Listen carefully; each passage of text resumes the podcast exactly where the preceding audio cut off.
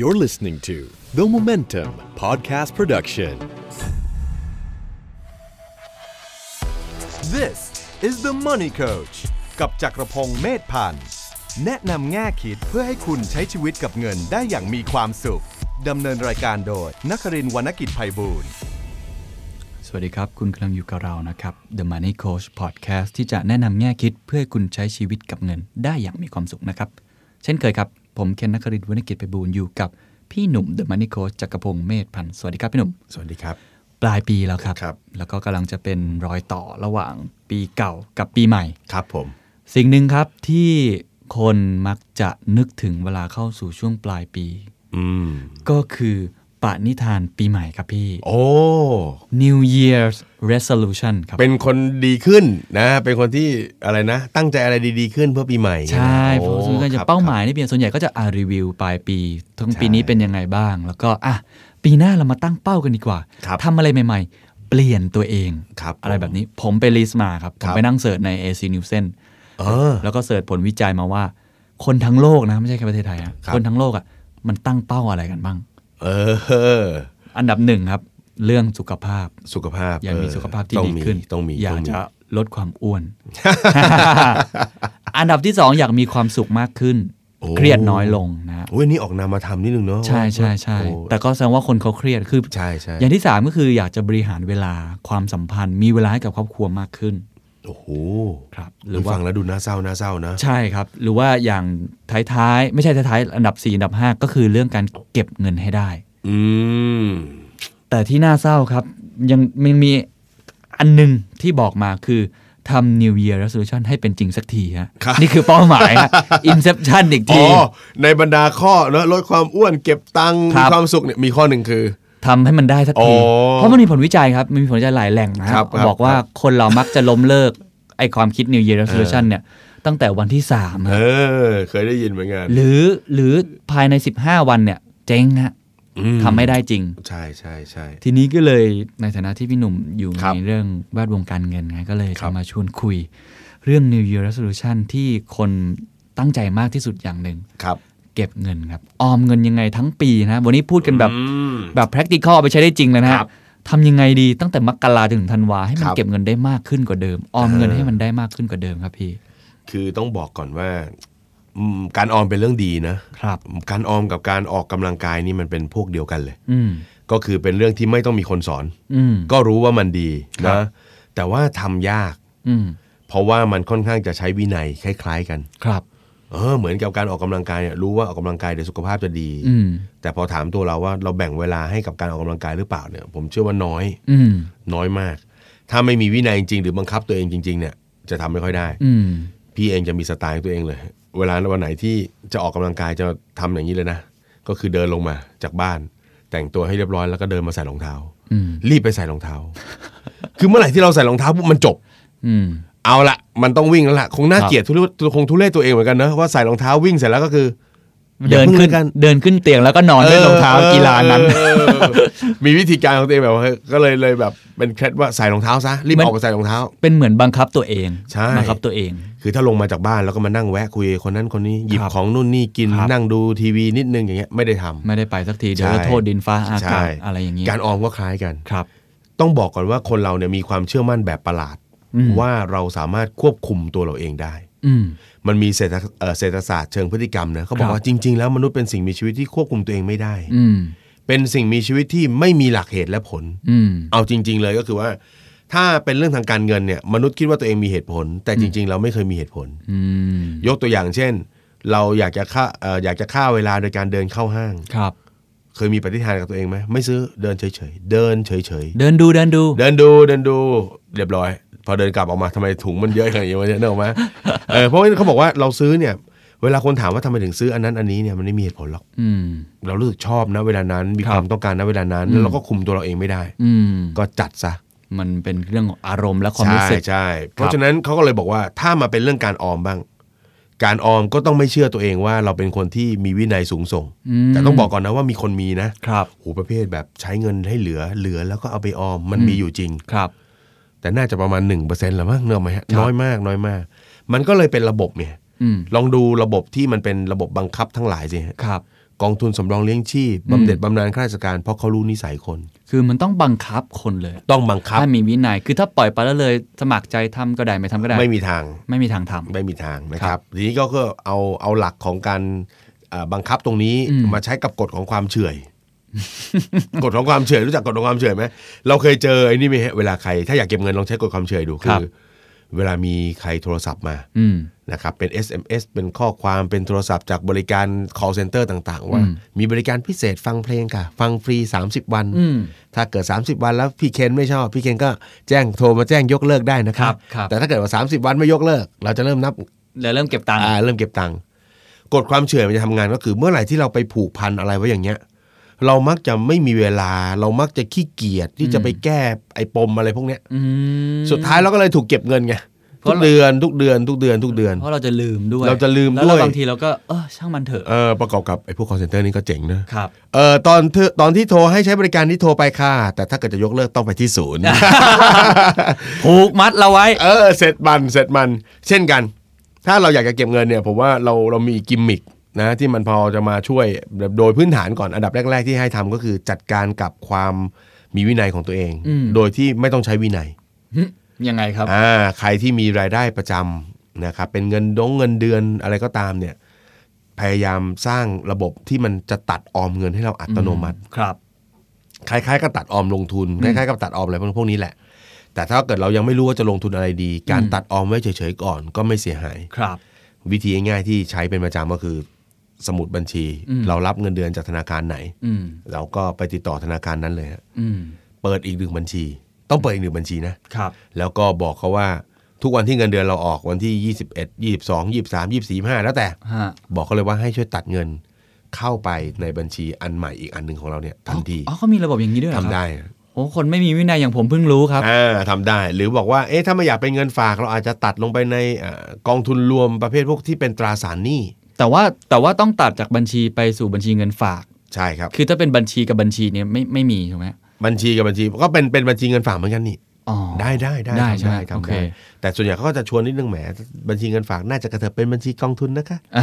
ถ้าเป็นกองทุนผมก็แนะนำว่าเป็นกองทุนตราสารหนี้พวกกองทุนพันธบัตร ครับ เพราะว่าเอาเงินไปพักตรงนั้นเนี่ยเงินมันไม่มันมันไม่หวือหวาเหมือนหุ้นน่ะ อืม แล้วเราจะคิดเอาไปใช้ทำอะไรค่อยว่าหรือที ครับ ก็ได้ ครับ นะครับให้ใช้แบบนี้ อืม เพราะฉะนั้นถ้าทำแบบเนี้ยสิ่งที่มันเกิดขึ้นก็คือ เราจะเข้าสู่ระบบความเฉื่อยกฎแห่งความเฉื่อยแบบเมื่อกี้ ถ้าเราจะยกเลิกปุ๊บ เสียเวลาต้องไปนั่งยก เอ เลิก อเราก็ต้องไปธนาคารช่วยเลิกที ไม่ไหวแล้วโดนไหมครับตัดทุกเดือนอย่างนี้ไม่ไหวแล้วโดนไหมฮะ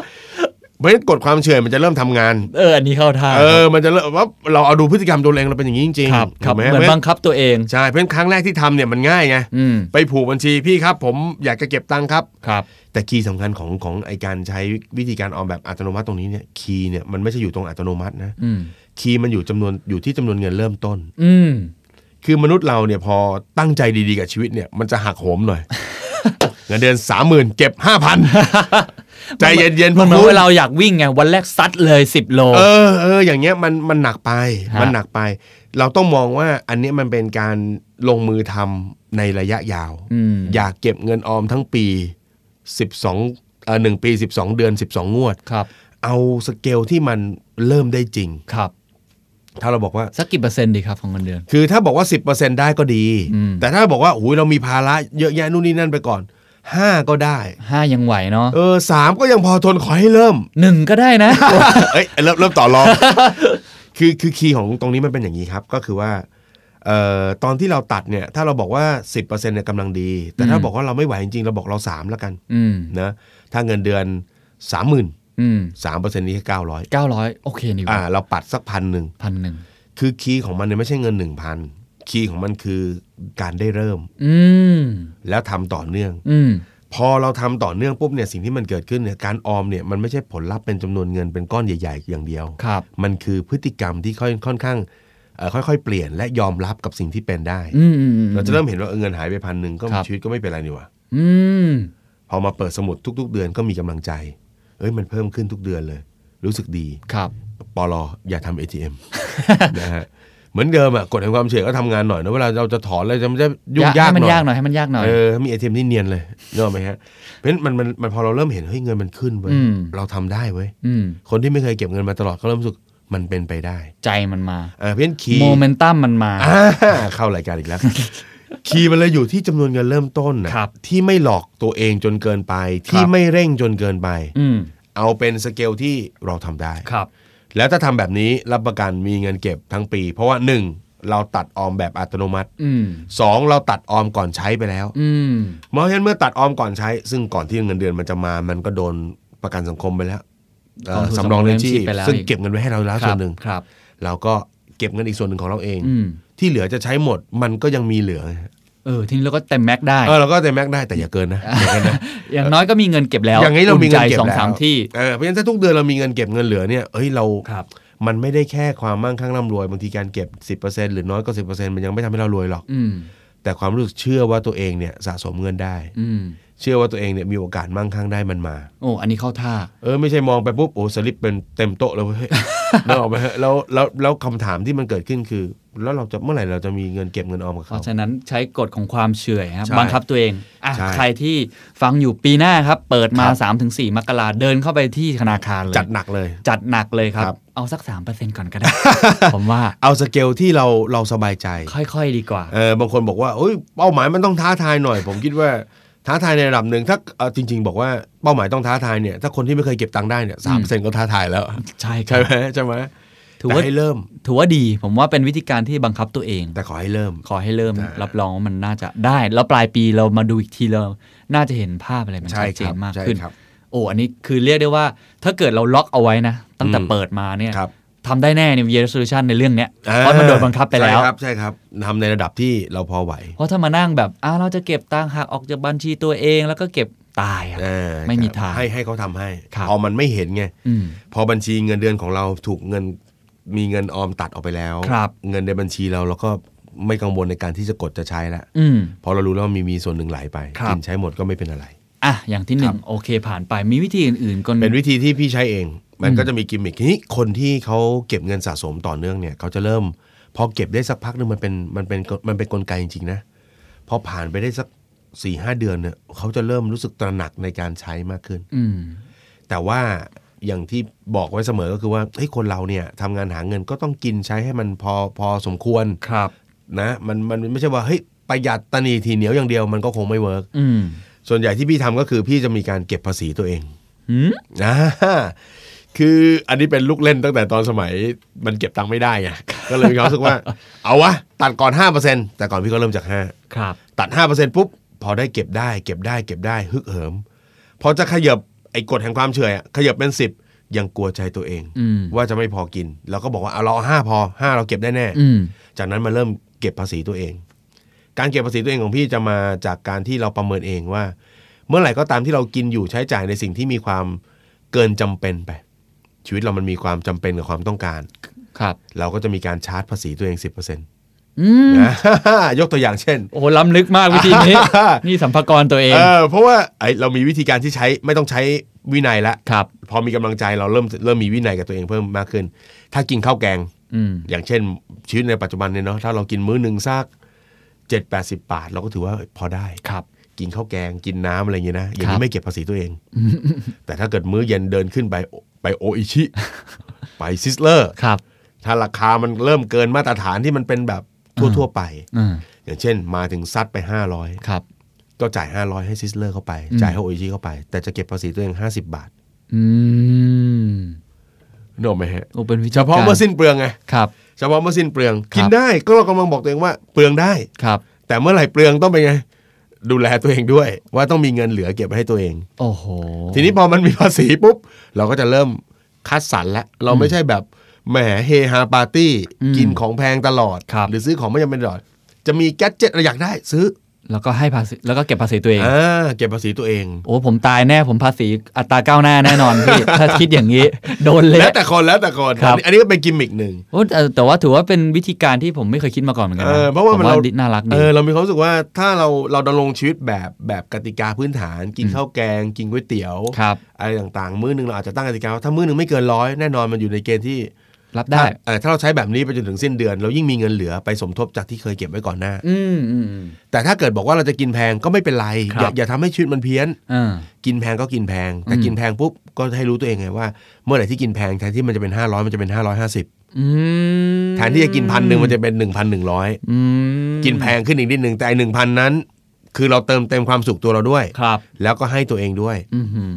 อ เนกอะไหมฮะมันก็เป็นกิมมิคซึ่งซึ่งทำแบบนี้ต้องบอกเลยว่าทำแล้วได้เงินเพิ่มจริง ครับ ๆ เก็บเงินเพิ่ม แล้วก็พอทำจริงๆเนี่ยจะไม่รู้สึกว่าลำบากนะ อืม จะรู้สึกว่ามีความสุข อืม เพราะเราก็ได้ใช้ใช้ชีวิตแบบเต็มที่อะว่าเอ้ยเราไม่ต้องกินอืมกินแบบกระเบียดกระเสียนก็ได้ ครับ เรากินอร่อย อืม แล้วก็ให้ตัวเองด้วย อืม กินอร่อยให้ตัวเองด้วยก็กินอร่อยให้เขารวยแล้วเราก็รวยด้วย โอ้โห ทุกทุกมื้อเลยอย่างนี้ ไปจัด iPhone จั ด แสดงว่า จัดดาวรองเท้า ออมีบางคนมีบางคนต่อรองนะโค้ชครับ คือผมซื้อ iPhone แบบศูนย์เปอร์เซ็นต์สิบเดือนนะครับ อย่างนี้เวลาหักฟุ่มเฟือยนี่ผมต้องหักเท่าไหร่ คือของมัน 2 5 0 0 0นี่ แต่ว่ามันส่งเดือนละ 2,500 ผมควรจะหักให้ตัวเอง 250 หรือหัก 2,500ดีอะไรเงี้ยนะ จริงๆเราเรากู้เขามาแล้วนะจัดจ่ายเต็มไปก็ดีนะจะได้รู้นะแต่ก็แล้วแต่แล้วแต่ ครับ เพาะฉะนั้น ครับ เรื่องแบบนี้ไม่ใช่เป็นเป็นลักษณะของการบังคับ อืม มันเป็นกติกาซึ่งแต่ละคนคิด ครับ แล้วก็สร้างขึ้นมาให้มันมีกิมมิคกับตัวเอง จริง ๆ ไม่ต้องคิดเป็นเปอร์เซ็นต์แบบแบบที่พี่หนุ่มคิดก็ได้ ครับ อาจจะคิดขึ้นมาใหม่ แล้วแต่เรา ใช่ใช่ นะฮะ ไม่ต้อง 10 ก็ได้ 5 ก็ได้ หรืออาจจะตัดศูนย์ตัดทศนิยม อ่า เพิ่มจุดอะไรก็แล้วแต่ หรือจะเอาบางประเภทก็ได้ ครับ แต่ผมคิดว่าวิธีนี้มันดีตรงที่มันมีกติกาของตัวเองอะ ใช่ แล้วมันเหมือนเล่นเกมหน่อย เอ นะ อมันคือการเคารพตัวเองแบบหนึ่งนะ จ่ายเท่านี้ก็ต้องเก็บเงินเท่านี้นะ เออ แล้วเราครั้งต่อไปเวลาเราจะจ่ายอะไร เราจะได้คิดก่อน พี่ว่ามันเป็นการเคารพตัวเองแบบหนึ่ง ครับ เรามีความรู้สึกเชื่อเถอะครับว่า คนที่เรามีมีรายได้ประมาณหนึ่งพอเรากินอยู่ใช้จ่าย กินแพงๆหลาย ๆ มื้อเนี่ย เราก็เป็นแอบเป็นกังวลกับกับตัวเองเหมือนกัน ใช่ใช่ ฉะ ใช่ นั้นกลไกแบบนี้ก็แอบทำให้เรารู้สึกดีกับ อืม ตัวเองแบบหนึ่งทาง ครับ อีกทางหนึ่งก็คือระมัดระวัง อืมจริงครับ เพราะยิ่งในช่วงปลายปีนี่โอ้โห จัดหนักจัดหนักครับ มันมันมาทุกทุกแมตช์นะฮะนึกออกไหม ครับ เพื่อนมากันหลายแมตช์ มากนึกออกไหมฮะ เดี๋ยวก็มีแมตช์แมตช์แบบประมาณบานิดนิดๆหน่อยๆหรือบางทีก็แมตช์จัดหนัก อืม อะไรเงี้ยนะครับมัน อืม มันเยอะเพราะฉะนั้นมันก็เป็นการช่วยเราบริหาร ครับ หรืออย่างบางคนเขาก็น่ารักนะเขามีกิมมิคเล็กๆของเขาว่าเอ่อธนบัตรบางประเภท บางแบบมันก็ชอบเรียกเป็นธนธนบัตรกายสิทธิ์ อย่างเช่น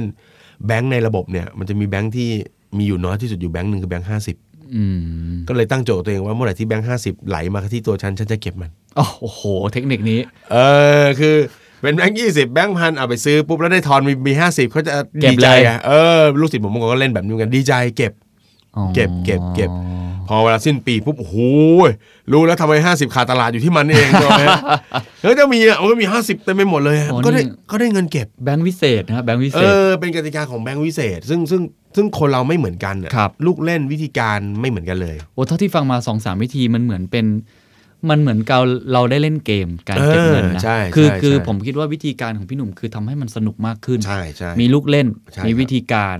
สุดท้ายก็คือหลอกสมองคนเรานี่แหละ ให้มัน เออ ให้มันไม่ได้ไปใช้จ่ายฟุ่มเฟือยอย่างเดียว จริง ไม่ว่าจะเป็นเรื่องเนี่ยของการทำแบงก์เก็บแบงก์สมมติบางคนอาจจะอยากจะเก็บแบงก์พัน อ่า ก็เป็นไปได้ อาจจะยังไม่กล้าเก็บนะ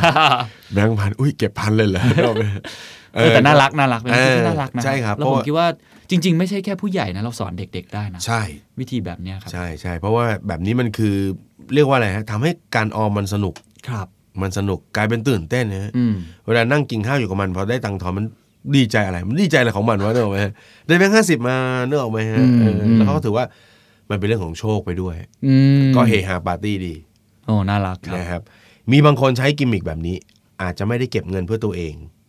แต่ว่าเป็นการเก็บเงินเพื่อบริจาค อืม คือเขาจะเป็นสไตล์แบบว่าเขาบอกว่าในชีวิตประจำวันคนเราเนี่ยจะมีพวกเหรียญเข้ามาในชีวิตเยอะ อืม เหรียญเข้ามาในชีวิตเยอะเขาก็น่ารักนะเขาบอกว่าเออถ้าเมื่อไหร่ที่มีเหรียญเข้ามาเนี่ยเขาก็จะมีกล่องกล่องหนึ่งใส่ไว้ อืม สลึงบาทเหรียญ2บาทเหรียญ5บาทนะครับยกเว้นเหรียญ10 บาทบางที่มันไม่รวมนะครับอาจจะเยอะเสียซึ่งนิดนึงมันก็บอกว่าในชีวิตประจำวันเนี่ยถ้าเราเราใส่ใจกับเงินเศษเงินพวกเนี้ย อืม เราใส่โยนใส่กระปุกโยนใส่กระปุกไปเรื่อยๆเนี่ยเงินพวกนี้เยอะมากนะ อืมอืม แล้วเราไอ้ไอ้ไอ้นี่มันก็จะน่ารักก็คือ พอมันใส่ใส่ปุ๊บไปครบเดือนปุ๊บเนี่ยมันก็จะถือกระปุกของมันไป แล้วมันก็ไปตามห้าง แล้วก็แกะแล้วก็หยอดตามตู้ โอ้น่ารักมาก เออเดินทัวร์เลย ครับ เพราะฉะนั้นอันนี้มันก็เป็นการเติมเหมือนกัน เติม ครับ เต็มความความสุขให้ตัวเองเหมือนกันคที่รับ ได้รู้สึกแบ่งปัน อืม เขาบอกว่าคนเราเนี่ยถ้าแบ่งปันเป็นเนี่ย เราก็รู้สึกแล้วล่ะว่าเรามั่งคั่ง อืม ไม่ว่าจะน้อยหรือมาก ใช่ฮะในขณะที่คนคนมีสตางค์บางคนนะบอกว่าโอ้โห ไม่แบ่งปันใครเลย ครับ เนาะรวยอยู่คนเดียวอย่างนี้ก็อาจจะไม่มีความสุข อืม เขาก็มองว่าเหรียญสตางค์เนี่ย ปกติคนจะไม่เก็บ อืม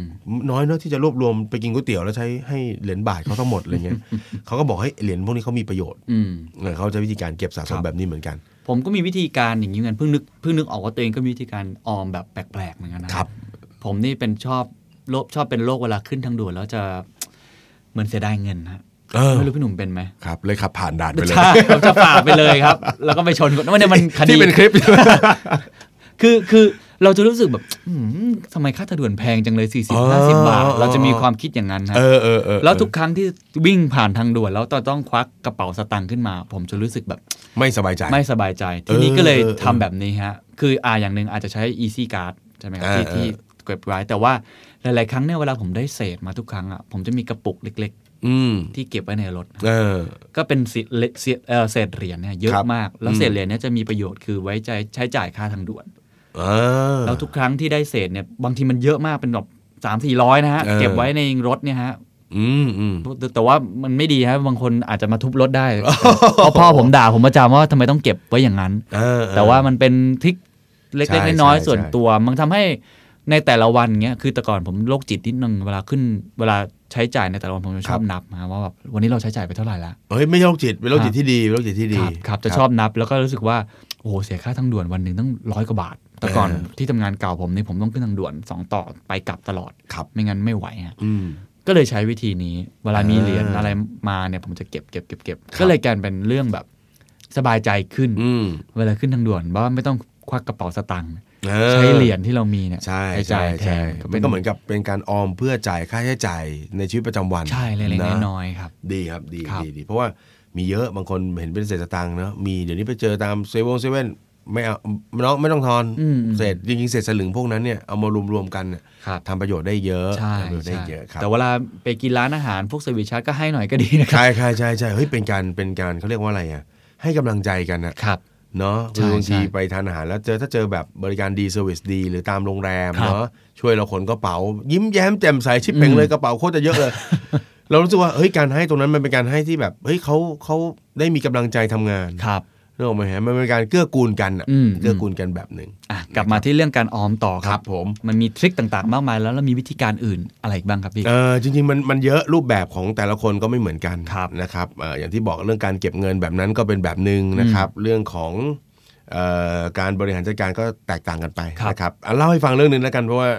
จริงๆ เรื่องออมเนี่ยพี่สอนลูกตั้งแต่เด็กเลย อืม แล้วก็ลูกคนโต 8 ขวบ ลูกคนเล็ก 6 ขวบ ครับ สอนเรื่องเงินเขานะครับก็จะคนโตเนี่ยจะได้เงินไปโรงเรียนแล้ว อืม นะครับก็จะบอกเขาว่าเนี่ยให้เงินไป 20 อืม เหลือเท่าไหร่กลับมาเดี๋ยวพ่อเบิ้ลให้เท่าที่เหลือ โอ้ยดีครับ โอ้ลูกเขาก็ทำฉลาดเลยนะครับ ก็ไปถึงก็เอาไป 20 วันแรกก็กินกลับมาเหลือ5บาท อืม พ่อก็โชว์ให้ดูเลย พ่อก็หยิบเหรียญ5บาทส่ง ให้ เออได้เบิ้ลเว้ย อืมอืม ลูกวันถัดมาลูกไม่กิน เลย พอไม่กินเลยปุ๊บเขาก็โชว์แบงค์ยีนี่พ่อวันนี้ไม่กินเลย ผมก็ดึงแบงค์ยีลิฟต์กลับมาเลยงั้นพรุ่งนี้ไม่ให้ตังค์แล้ว เอาทำไมอ่ะก็บอกแสดงว่าเงินไม่จำเป็นอะ โอ้โหสอนดีครับ เออจริงไหม อ่า เอามีเงินไปทำไมอ่ะ ถ้าเงินแล้วมีเงินแล้วไม่ใช้ เออ คือพ่อให้ใช้ใช้เลยแล้วแล้วลูกเอ่อเหลือเท่าไหร่ก็ตามเรื่องถูกไหม อืม คือกินให้มีเหลือบ้าง อืมอืม แต่ไม่ใช่โอ้โหไอ้นี่กะเบิ้ลอีกยี่สิบนะวะ ไม่กิน เอ ข้าวเลยก็ไม่ได้ ไม่กินข้าวเลยก็ไม่ได้เพราะฉะนั้นผมว่านี่ก็คือการสอน ม สอนลูกให้ออม ครับ นะครับเพราะฉะนั้นเรื่องของทริคในการออมเนี่ยมันมีเยอะมาก อืม นมีเยอะมาก เรา ครับ สามารถใช้ลูกเล่นอะไรต่างๆ แบบนี้ได้ ครับ หรือบางทีลองพอดีผมเคยสอนเรื่องกับลูกแล้วก็มีคนเอาไปใช้กับตัวเองเหมือนกัน อืม ก็คือเวลาผมพาไปห้างเนี่ย ผมจะพาลูกไปไปห้างซื้อขนมเนี่ย สัปดาห์ละหนึ่งครั้ง อืม ทุกครั้งที่ไปก็จะให้เขาถือตะกร้าคนละอันนะ อืม แล้วก็ให้เงินหนึ่งร้อย อืม ให้เงินหนึ่งร้อยเสร็จปุ๊บเขาก็จะเดินดู ผมก็จะผมจะเดินเป็นเพื่อน อืม ผมก็จะบอกว่าอันเนี้ยของอันเนี้ยราคาเท่านี้นะ วันนี้มันมีซื้อหนึ่งแถมหนึ่งด้วย อืม อันนี้ราคาเท่าไหร่ก็สอนวิธีเขาดูดูตะกร้าดูอะไร อืม แล้วเงื่อนไขก็คือว่าขนมเนี่ยต้องกินทั้งสัปดาห์ อ๋อ งั้นวางแผนให้ดีจะร่วมมือกันก็ ได้ คีย์สำคัญก็คือว่าถ้าซื้อเท่าไหร่ก็ตามพ่อให้บัตเจ็ตหนึ่งร้อย อืม ถ้าเหลือจากหนึ่งร้อยก็คือหมายความว่าลูกก็ได้เงินตรงนั้นไป อืม เนกอะไหม เพ ฮะ ราะว่าดีครับ เออเขาก็จะนั่งคำนวณนั่งบวกเลขอะไรของเขาอะแล้วก็จะแบบวางแล้วซื้ออันนี้ซื้อได้พอเสร็จปุ๊บเขาจะเหลือประมาณ 20 บาท ครับ ก็ให้เขาเก็บไป อ๋อ ดีมากเลย เออก็บอกเขาว่าไอ้ขนมเนี่ยคือจะซื้อมีบางคนชอบบอกไงโอ้ยของนี้ไม่มีประโยชน์นะค ครั รับ บของบางอย่างมีประโยชน์ทางร่างกายแต่มีประโยชน์ทางจิตใจนะ เยอะ ครับ เด็กๆกินเขามีความสุขของเขา ใช่ใช่ ก็ก็สอนเขาแบบนี้ พอ เออ พอเสร็จแล้วคนฟังก็เอาไปฟังเอาไปใช้บ้าง อืม ก็คือการไปตั้งบัตเจ็ตเล็ก ครับก็เลยกลายเป็นที่มาของพ่อบ้านใจกล้าที่ได้เงินวันละ 20 บาท หรือร้อยหนึ่งที่ภรรยา ๆ ให้ ให้ไป ว่าภรรยาเขาเอามาใช้บ้าง แต่ภรรยานี่ถ้า ถ้าสามีเงินเหลือนี่ก็เก็บคืน ครับ นะ ผมครับผมไม่ได้คืนด้วยนะ ฮะก็ก็เลยก็เลยมีคนเอามาใช้เหมือนกันก็บอกว่าเออพอฟังโค้ชสอนลูกปุ๊บก็เลยแบบว่าเออเขามาตั้งบัตเจ็ต อืม เขามาตั้งบัตเจ็ตกับการเก็บออมของเขาเหมือนกัน ครับ ว่าเอ้ย เขาจะจ่ายงบให้กับงบนี้เท่านี้ อืม เรื่องของการกินอยู่เท่านี้ อืม ไอเรื่องของเสื้อผ้าหน้าผมเท่านี้ อืม เพราะฉะนั้นเวลามันเหลือจากบัตเจ็ตเขาก็จัดเงินเป็นถุงถุงๆมีฮะ มีการการเงินเป็นถุงด้วยน่ารักมากฮะเดือนนี้มีเงินเดือนมาสองหมื่นใส่ถุงนี้ไว้ใส่ถุงนี้ไว้ มันก็อาจจะดูในบางคนก็อาจจะมองโหมันดูวุ่นวายไปหรือเปล่า อืม เรื่องนี้เป็นเรื่องเฉพาะตัว อืม คนบางคนเขาไม่รู้สึกวุ่นวาย ครับ ว่าถ้ากินหยิบจากอันนี้เอ่อซื้อของใช้หยิบจากอันนี้ อืม และถ้าเหลือในแต่ละกองก็ดี โอ้โห เออ เนี่ยเป็นระเบียบมาก ซึ่ง นะ อ่เป็นคนมีระเบียบ ครับ เพราะฉะนั้นรูปแบบมันไม่เหมือนกัน ครับ นะครับ เราพูดมาทั้งหมดวิธีการเอาเงินหลาย ๆ แบบมีทริคหลาย ๆ แบบเนี่ย ครับ พี่หนุ่มคิดว่าอะไรเป็นสาเหตุสำคัญที่สุดที่ทำให้คนไม่ประสบความสำเร็จในการเก็บเงิน หรือว่าทำได้ไม่ตามเป้าที่เราตั้งปณิธานตั้งแต่ปีใหม่ไว้ครับ อุปสรรคอะไรครับ จริงๆถ้าบอกว่าถ้าตอบเป็นแบบเป็นวิชาการก็คือวินัย ครับ นะฮะเป็นวินัย อืม แต่ถ้าเกิดบอกว่าถ้าตอบว่าวินัยมันจบอะ อืม มันเหมือนเวลาไฟไหม้แล้วเราบอกว่าทำไมไฟไหม้ครับนะครับสัมภาษณ์ตำรวจตำรวจก็บอกว่าไฟฟ้ารัดวงจรจบแล้ว มันก็ไม่คุยกันต่อใช่ไหมจริง ๆ เบื้องหลังของวินัยเนี่ยมันมีองค์ประกอบเอื้อเยอะอยู่เยอะมาก อืม คนเราไม่มีวินัย เพราะว่าบางทีถ้าเราการออมมันเป็นความยุ่งยาก อืมอืม อะไรบางอย่างมันก็ต้องปรับให้มันง่ายขึ้น อืม อย่างเช่นที่เราคุยกันใช้กฎความเฉื่อย ครับ ทำสักครั้งหนึ่งแล้วก็ทำให้การออมมันไม่ยุ่งยากอีกต่อไป ครับ นะครับหรือแม้กระทั่งเรื่องอุปสรรคอย่างที่ ถ้าถามจริงๆพี่รู้สึกจริงๆเนี่ยพี่ว่ามันเป็นความตั้งใจที่มากเกินไป แล้วก็กำหนดจำนวนเงิน อืม ในการเริ่มต้น มากเกิน เออคือเราต้องเข้าใจก่อนว่า ถ้าเราออมมานานแล้ว เราพัฒนาการออมของเรามาจนแบบเป็นคนออมสม่ำเสมอแล้วเนี่ยคุณออมเยอะได้ ครับ แต่สำหรับคนเริ่มต้นเนี่ยเมื่อไหร่ที่ใช้คำว่าเริ่มต้นกับทุกสิ่งเนี่ย อืม พยายามเริ่มต้นแบบค่อยเป็นค่อยไป อืมอืมม ค่อยเป็นค่อยไป เล่าเรื่องหนึ่งดีกว่า ลูกศิษย์คนหนึ่งมาเรียนด้วย แล้วเขาบอกว่าเขาเนี่ยทำงานมาสิปีเก็บตังค์ไม่ได้ อืม มาปรึกษาโค้ชทำไงดี โค้ชก็บอกว่าเอ้ยให้ตัดอัตโนมัติเลย อืม มันก็ทำฮะมันตัด 50 ตัด 50เปอร์เซ็นต์เลย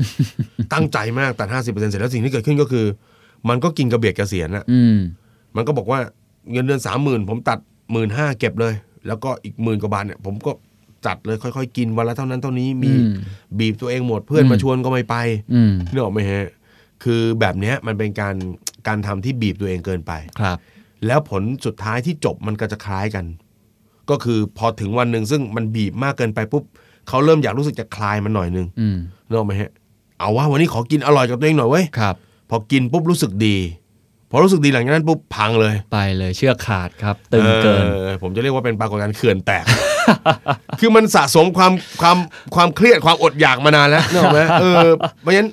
การเริ่มต้นเนี่ยคีย์จริง ๆ คือจำนวนเงินที่ไม่ต้องมาก อืม ทำแล้วให้รู้สึกสบายแล้วก็เบาอะ ครับ ให้รู้สึกว่า เออ มันมันไม่มันไม่ต้องออกแรงมาก อืม ใช้จำนวนเงินที่น้อยใช้กฎความเฉื่อยเข้ามาช่วย อื มาช่วย อืมอืม เพราะฉะนั้นถ้าถามบอกว่าเบื้องหลังความไม่สำเร็จแน่นอนมันคือวินัย อืม แต่ถามว่าจริง ๆ แล้วมันคืออะไรกันแน่มันคือ การทำให้การออมเรามันยากเกินไป ครับ ยากทั้งกระบวนการที่จะไปเก็บออม อืม ยากทั้งกระบวนการที่จะต้องข่มใจข่มความรู้สึก อืม เพราะฉะนั้นเอาเป็นระดับที่สบาย ครับ เพราะฉะนั้นใครจะมาว่า เฮ้ยโอ้โหเงินสามหมื่นโถยออมเดือนละห้าร้อย อืม ถ้ามันเป็นระดับที่เราเลาะเริ่มไหว อืม ก็เริ่มตรงนั้น อืม ถ้าเริ่มได้แบบเนี้ยมันก็จะง่าย ครับ สิ่งหนึ่งที่อยากจะฝากก็คือ ความมั่งคั่งเป็นเรื่องของการสะสม อืม เป็นเรื่องการสั่งสม เพราะฉะนั้นจุดเริ่มต้นมันอาจจะไม่ได้สูงมาก อืม แต่ถ้ามันสม่ำเสมอต่อเนื่อง เราจะเริ่มรู้สึกมีกำลังใจ มีความหวัง แล้วเราจะเริ่มอยากจะทำให้มันดีขึ้น อืม มนุษย์เราเป็นอย่างนี้หมดเลย อืม เห็นว่าจุดจุดเริ่มต้นอย่าหักโหมเกินไป คีย์เวิร์ดของการออมให้ได้ตามเป้าหมายที่ ครั จะ บ ทำในปีหน้านะครับ ครับ ก็คือค่อยเป็นค่อยไป ใช่ และสำคัญที่สุดก็คือสม่ำเสมอ ใช่ฮะ ดีกว่าที่เราไป โอ้โห หักโหมมากเกินนะ หัก ฮะ โหมมากเกินแล้วก็ไปตั้งกฎเกณฑ์กับตัวเองจนเกินพอดี ครับ ครับผม และอย่างตัวพี่หนุ่มเองท้ายที่สุดแล้วเนี่ย ปีหน้า 2017 เนี่ยพี่หนุ่ม ครับ มี New Year Resolution อะไรบ้างไหมครับ มี ถ้า แล้วมี ครับ ก็จริงๆปกติก็จะมีมีตั้งไว้นะครับเอ่อปกติจะเรียกตัวเองว่าเป็นการวางแผนให้รวยแบบ 6 มิติ อืม อ่ารวยแบบ 6 มิตินะ อารครับ มณ์กระจกหกด้านอย่างนั้นเหรอครับ ถ้าเราเราสั้นๆเนี่ยก็คือว่าเวลามองก็คือว่า คือทำงานเรื่องการเงินมานาน อืม แล้วก็ทำตั้งแต่วันที่ตัวเองติดลบเนอะจน ครับ จนเรามีชีวิตการเงินที่เออเริ่มเริ่มสบายขึ้นเนี่ย เรามามีความรู้สึกว่าเฮ้ยจริง ๆ แล้วมนุษย์เราเนี่ยเออมันไม่ต้องรวยถึงจะมามีทุกอย่าง อืม หลายๆสิ่งหลายๆอย่างซึ่งมันเป็นองค์ประกอบของชีวิตเนี่ยเราตั้งเป้าหมายได้หมดเลย อืม เพราะฉะนั้นเวลาตั้งเป้าหมายในแต่ละปีจะตั้ง 6 ข้อ อืม อเรื่องแรกก็จะเป็นเรื่องสุขภาพ อ๋อ อันนี้คือไปอ่านทฤษฎีจากไหนบ้างหรือตั้งกับตัวเอง เคยเคยอ่านจากของเมืองนอกแล้วเอามาผสมผสมกันว่าเฮ้ยไอ้เราอยากจะเลือกมิติไหนบ้าง อ่าหกมิติ อ่ะไม่อะไรบ้างครับ อ่าก็อย่างเส้นหนึ่งก็คือสุขภาพ ครับ แล้วผมก็จะตั้งเลยว่าปีหน้าอยากจะนอนกี่โมง อืม นะออกกำลังกายให้ได้ 180 วัน อืม อ่าแล้วก็มีเช็คลิสต์ด้วยนะ อืม วิ่งแล้วก็เช็คเช็คเช็ค ครับ นะฮะใกล้ถึงแล้วเว้ยเฮ้ยอะไรเงี้ยก็จะมีวาม ดีครับ เพราะว่าเขาบอกว่าอย่างหนึ่งที่ที่ควรจะทำฮะใน ครับ การตั้งปณิธานปีใหม่ ครับ เนี่ยคืออย่าตั้งเป้าหมายที่ใหญ่เกิน ใช่ และตั้งเป้าหมายที่มันมันวัดผลได้ง่าย ใช่ ชัดเจนอย่างที่พี่หนุ่ม ใช่ บอก คือสมมุติว่าตั้งว่าวิ่ง 180 วันนี่โอ้ ครับ ผมว่ามันชัดนะฮะ ออ ตัวเลขมันเห็นเลย ออแล้วก็เป้าหมายที่สองก็คือเรื่องครอบครัว ครับ ครอบครัวก็ตั้งไว้ว่าจะมีทริปใหญ่ อืม หนึ่งทริปนะแล้วมีทริปย่อย อืมกี่ทริปแล้วก็มีจำนวนเรียกว่าอะไรฮะเรียกว่าอะไรเหมือนกับมีกิจกรรมที่เราอยากจะทำกับครอบครัว อืม อย่างปีนี้ที่ทำก็คือเป็นห้องซ้อมดนตรีให้ลูก โอ้ ก็เลยคิดว่าก็ทำงานทั้งทั้งปีอ่ะก็คือมีจัดเงิน ครับ เก็บเงินมาทำห้องซ้อม โอ้น่ารักมากครับ อ่าอย่างเงี้ยก็คือครอบสุขภาพ ครอบครัว การงาน ครับ เอ๊ะเราอยากจะพัฒนาการงานของเราให้มันเก่งขึ้นมันมันดีขึ้นอะไรได้ยังไงได้บ้าง อืม ถ้าเราบอกว่าเอ๊ะงานที่เราทำในปีนี้มันมันมันไม่ใช่เราอาจจะไปคุยกับเจ้านายเนาะ อืม หรือถ้ามันไม่เวิร์กเราอยากจะย้ายที่เปลี่ยนที่แล้วแต่คนอ่ะ ครับ อ่าสุขภาพครอบครัวการงานการเงิน การเงิน ถ้าใครมีหนี้ลองตั้งดูซิจะปลดหนี้ไหมปีนี้จะลดหนี้เหลือเท่าไหร่ ครับ หนี้บัตรที่เคยมีอยู่จะเคลียร์ให้หมด อืม หรือจะลดลงถ้าเกิดเราเข้าใจความเป็นจริงคืออุ้ยเราเป็นหนี้อยู่สองสามแสนจะหมดทันทีอาจจะไม่ได้ อืม ก็บอกตัวเองว่าจะไม่สร้างเพิ่มและจะลดลงครึ่งหนึ่ง อืม แล้วก็การพัฒนาตัวเอง ครับ อยากจะเก่งภาษา อยากจะทำอาหารเป็น อยากจะวาดรูปเป็น อยากจะทำอะไร DIY เป็น ครับ เราลองใช้ดู อืม ลองลองมาตั้งดูว่าจะทำอะไร ครับ นะครับอย่างปีนี้ก็ตั้งว่าอยากจะกลับของพี่เองก็กลับมาศึกษาภาษาอังกฤษใหม่ อืม เพราะวันวันเนี้ยก็เริ่มคิดแล้วว่าเอ้ยเราอยากจะข้ามไปบรรยายทางสิงคโปร์ทางอะไรบ้างละ อ๋อ อยากจะบรรยายเป็นภาษาอังกฤษ โอ้ อ่าและสุดท้ายก็คือเป้าหมายทางด้านเอ่อคืนสู่สังคม